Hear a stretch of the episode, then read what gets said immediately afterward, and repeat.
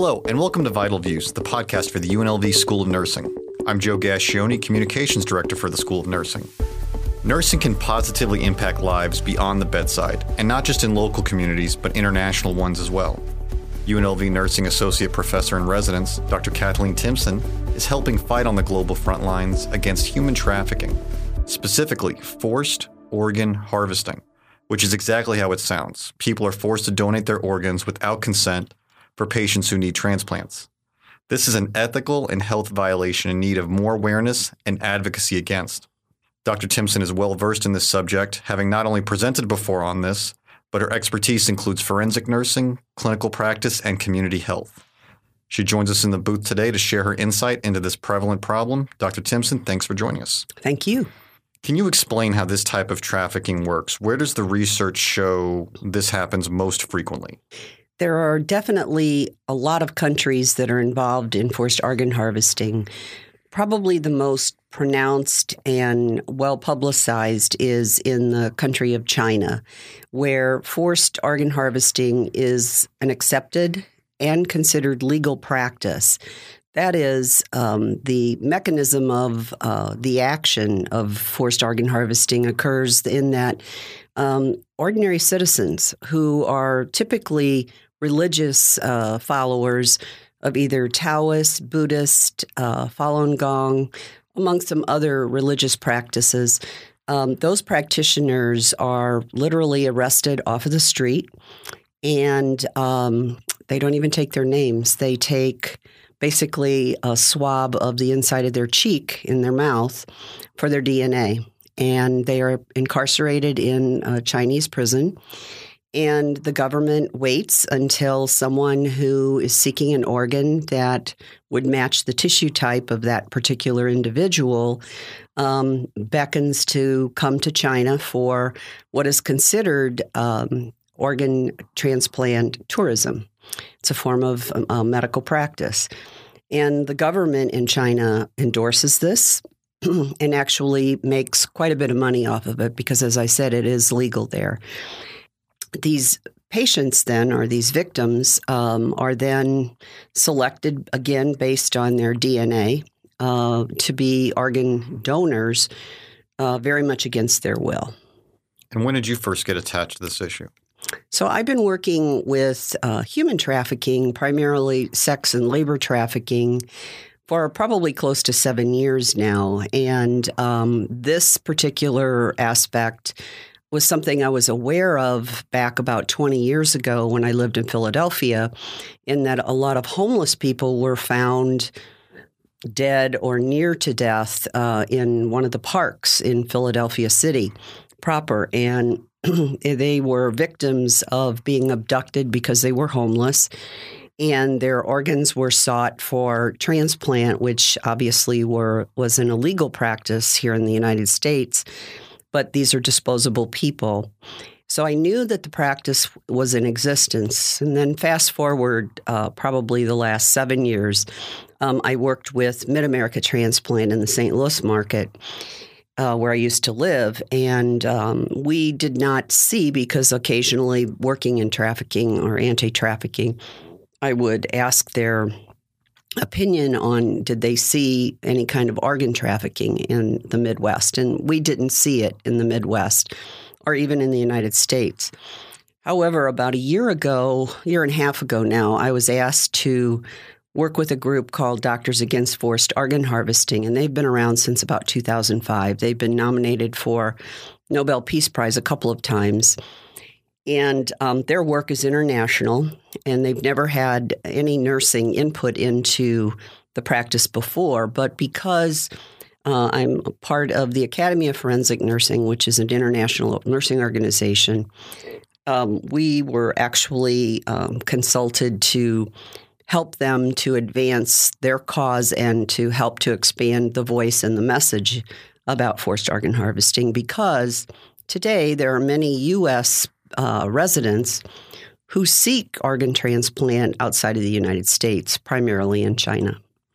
Is it because it's more affordable, because it's more convenient, they don't have to wait? So they don't have to wait because they have a ready supply in China in the prisons waiting uh, to be called upon to uh, have organs um, taken from them. And the cost is really, really a lot less than it, co- it is in the United States. If you look at the cost of a kidney transplant here in the United States, averages probably about $80,000 and maybe a two to three year wait if you seek out uh, via the internet, uh, any consumer can do this. Seek out organ transplant from China through their tourism program. Uh, you can get uh, a kidney within two weeks, and the cost is between ten to twenty thousand dollars. There are obviously legal and criminal implications with this, despite China considering it legal. You could one could argue this is still a, a criminal nature legislators trying to pass laws to force to stop forced harvesting. Congress's Human Rights Commission has discussed it. I believe most recently this past spring they had it on their website. Where do nurses, and for that matter, any health professional, fit into this? It's a really good question, and it's a multiple part answer. Um, I think awareness of the practice is the first step, and um, that's something that we at the Academy of Forensic Nursing are really trying to advance.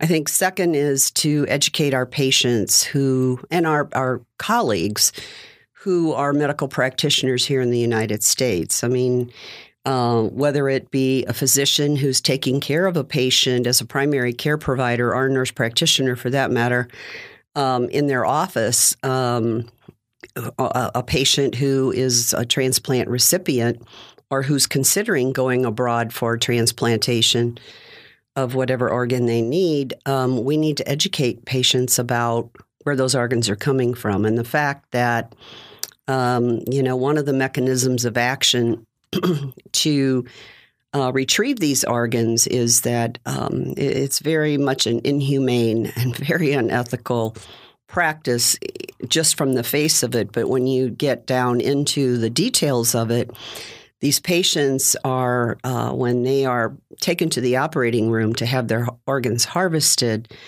um, there, there's two types of sedation that are given to patients undergoing any kind of surgical procedure. One is to paralyze the body, and two is to give them um, a medication for awareness so they're not aware of what's happening. And in the case of these um, victims of forced organ harvesting, uh, in China, where it's been publicized, and there has been a lot of medical practitioners from the US and across the world who have actually witnessed these procedures. These patients are paralyzed, so they cannot move, but they are awake. They are not given any medication for awareness or sedation from that respect.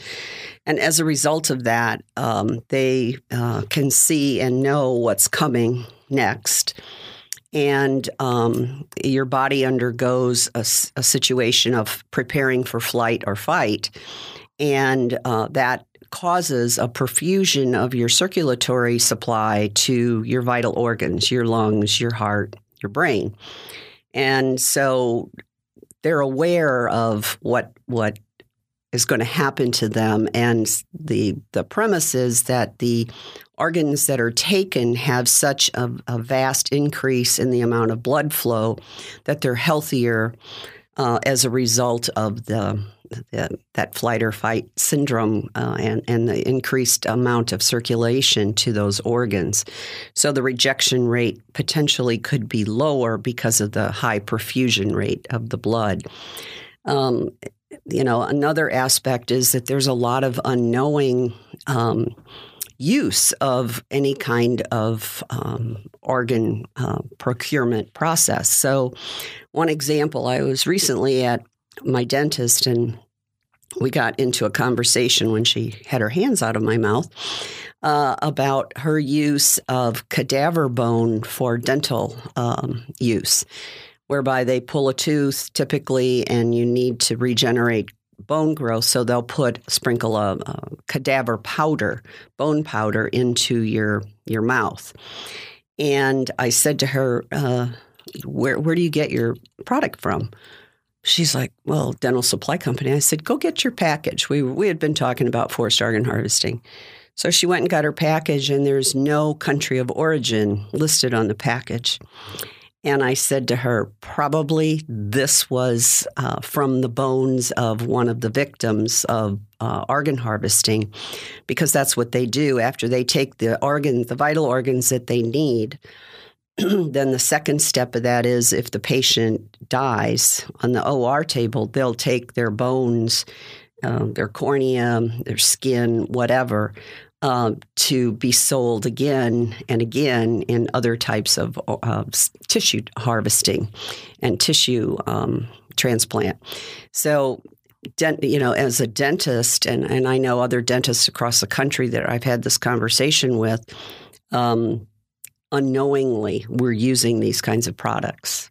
I mean, how would you, if you receive it from a supply company, you wouldn't think twice necessarily. You would just assume it's from a reputable source. You would think, however, there are no import laws relative to the labeling uh, and the notification. If if a product is produced in the United States, um, we have certain manufacturing standards for drugs, over the counter drugs, and even cosmetics.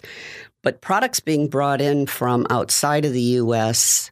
don't always fall uh, to be uh, in compliance or aligned with our U.S. production um, guidelines. So there's two sets of standards. One, if you're a foreign made product, and two, if you are uh, a product made in the U.S. And the, I speak from to that on a number of levels. I did some research probably 20 or 30 years ago now on gauze products that were uh, manufactured in the Pacific Rim that have a whole different level of sterilization requirements uh, put upon them as opposed to cotton manufacturers and gauze manufacturers here in the U.S. that are held to a very high standard, but the Pacific Rim manufacturers are not held to that standard. Same thing with gloves. It's all about regulatory aspects. I want to take a step back, kind of look more big picture. Forensic nursing, for people that aren't aware of what forensic nursing is, can you talk about this this specialty and how it ties back into a subject like forced organ harvesting? Sure. So, um, forensic nursing is a relatively new specialty within nursing. It's about almost 30 years old, but it's it's relatively new in terms of the numbers. There's probably about 12,000 forensic nurses um, not only nationally but internationally.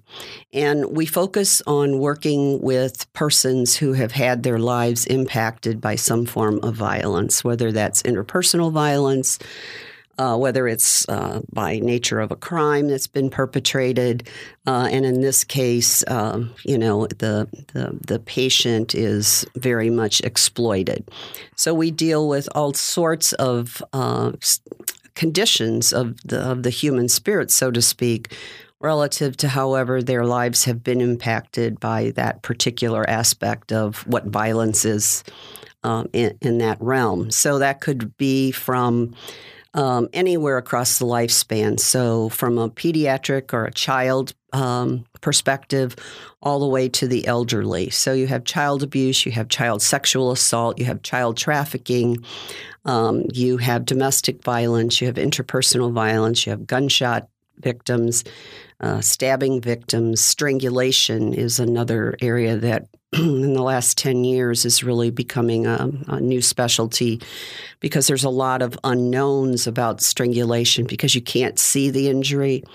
Um, so the use of alternative light sources, which forensic nurses have really taken the lead on um, really identifying and validating um, the importance of using alternate light to identify at the time a patient presents after strang- being strangled.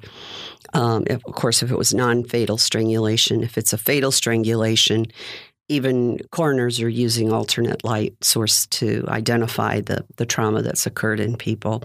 Um, and then it includes a wide variety of other forms of violence, and to include, you know, any kind of financial exploitation, elder abuse, um, uh, disabled uh, adult abuse. Um, so it's a it's a wide spectrum. Even disaster management and emergency preparedness, death investigation. Those are other subspecialties within forensic nursing. It's not just about the care and the treatment. It's also about the victimology and the offender. Correct. Correct. Correct. We have another faculty member here at UNLV who's. Uh, probably the grandfather, if you'll excuse me from saying that, of uh, forensic nursing, but his specialty is in gangs and in um, childhood victimization um, and, and perpetration into into gangs. So we really do look at. Uh, you know our the, the our patient population from not only what care we have to give but what are preventative interventions we can put into place and then what are programs that we can put into place to improve and empower the the persons to really recover and become resilient and thrive after being victimized? Now this october you're set to speak on forced organ harvesting at a global nursing summit. Can you talk a little bit about that? Sure. This is a collaboration between the Academy of Forensic Nursing and Doctors Against Forced Organ Harvesting. And as I said earlier, um, nurses haven't historically been involved with Doctors Against Forced Organ Harvesting. And last year, um, uh, another colleague of mine from Baltimore, a nurse, and myself were the two nurses who were asked to present at the United Nations uh, with Doctors Against Forced Organ Harvesting in a global medical summit. This year, we're partnered the Academy and um, Doctors Against Forced Organ Harvesting to do the first global summit for nursing relative to um, forced organ harvesting. And I'm one of the three um, program planners. And I'm very pleased to say we have um, everything covered from the epidemiology of um, and the data that supports what we know about forced organ harvesting. We have some. Uh, we have a, a survivor of um, being arrested. She was a Falun Gong practitioner, and she was arrested and incarcerated. And for whatever reason, she was let go and so she has now sought asylum here in the U.S. to tell her story. Um, and uh, we have her presenting. We'll also be talking about, uh, from an ethics perspective and a legal perspective, um, uh, about forced organ harvesting. We're going to be talking about prevention and education of consumers, uh, as well as our colleagues in nursing and in other medical uh, specialties, uh, because this is really something that people haven't heard a lot about. But the problem is such a, an issue with China. Uh, uh, in that they are actually going to be probably um, leading the the globe in terms of the numbers of uh, kidney transplants that are being done there will outpace what we're doing here in the United States. And that's a concern to the transplant industry because of these unethical and illegal to in our our view um, ways of uh, uh, procuring those organs. So this is problematic because it could change the whole ethics and the whole complexion of transplant medicine, even here in the United States. And it, has to be challenging that because they consider it legal, you can only do so much. You can raise awareness, you can advocate against this practice, but you would need larger forces to help make a uh, excuse me help make a difference how do you or how do you propose like how do you get leaders world leaders political leaders as a community a health community to help rectify this to change this? You know that's a really excellent question and if i had the answer to it uh, i probably wouldn't be sitting here today but um, and we wouldn't be talking about the problem but you know forced organ harvesting is one human rights violation of many that occur. And uh, our, our work with the United Nations last year, uh, we ended up having over 600,000 people either attend I think we had 400,000 people attend the, the summit, and then another 200,000 signed on to the archived sessions that we gave. And those were eight hour, it was an eight hour um, seminar. You know, we've we've had conversations with a lot of countries who I, I, I can't even name those countries because of confidentiality with those leaders. But um, the problem is is that China ha- is a huge global economic force, and every country has uh, some degree of um, relationship with them. I, I, will say that in the conference last year, I, I met a number of um, faculty pr- uh, from a number of different academic institutions across the country. And I have to applaud several of them um, because their schools, their universities have actually taken a stance against admitting students into surgical or nursing rotations from certain countries, i.e., China, because they don't want to be involved in training the next generation of um, clinicians that are doing unethical things because they have to. Um, I, I, have a colleague, I've known him for, I don't know, 10 years now, who is the head nurse of uh, a very large Taiwanese hospital. And he, he runs the operating room there, and they do about 2,000 surgeries a day, if you can imagine that. Most hospitals don't do that in a week, but they do it in a day. And um, I asked him if he would speak at the global conference in October, and he said he could not put his family in jeopardy because even though they're in Taiwan, uh, or he's in Taiwan, uh, there's still a lot of personal danger that you put yourself in by speaking out about um, this practice that goes on. Where can people find out more information about this? Um, we mentioned before the Human Rights Commission, which it's it's online, but what are some other resources people can use to do the research themselves? So, um, putting, you know, doing a search, going to a library and getting a, a search. Uh, there's a lot written about it, but a lot uh, that isn't written about it for a number of reasons. Um, you can visit the Academy of Forensic Nursing website. Uh, we will be putting some our position paper up about that, and that's goafn.org. You can also visit uh, Doctors Against Forced Organ Harvesting.org uh, for additional information, and you can read the global declaration that we put together and was signed by hundreds of thousands of people last year after the conference because th- that was the first international conference. And being online, I think it got a lot more legs, so to speak, to have attendance uh, be so proliferative. So th- those are a couple of sources, and um, hopefully, once I get more of the details, um, I have a wonderful marketing department here at UNLV School of Nursing. So I'm sure that when we get the the date finalized and the speaking agenda organized, that um, we'll be posting something on our website about that. Sounds good. Is there any final message to give, whether it's for up and coming nurses, healthcare professionals in general, or just the general audience about this issue? I think educating yourself um, as an individual first and speaking out for victims who don't have a voice. I mean, I can't even imagine. I don't think any American could imagine walking down the street and just being pulled aside, handcuffed, have a swab taken out in your mouth, being put into a police car and put in jail and you did nothing wrong except practice your religion.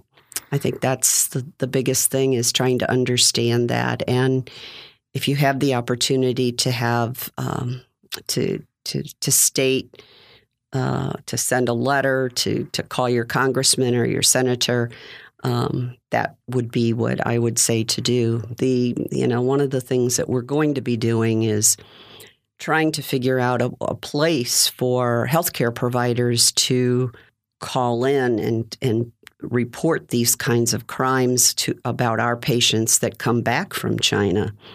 Um, or who are considering going to China because uh, we don't have good numbers of how many people go there and then they come back and they have to be cared for. You know, and maybe that's something the insurance industry has to really start to address, and Medicare and Medicaid uh, is having some kind of a reporting mechanism because we we all end up paying for this. But that's one way to get a handle on how many people it actually is impacting from our, our U.S. soil. That is all I have today. Dr. Thimsen, thank you so much for joining us. Thank you.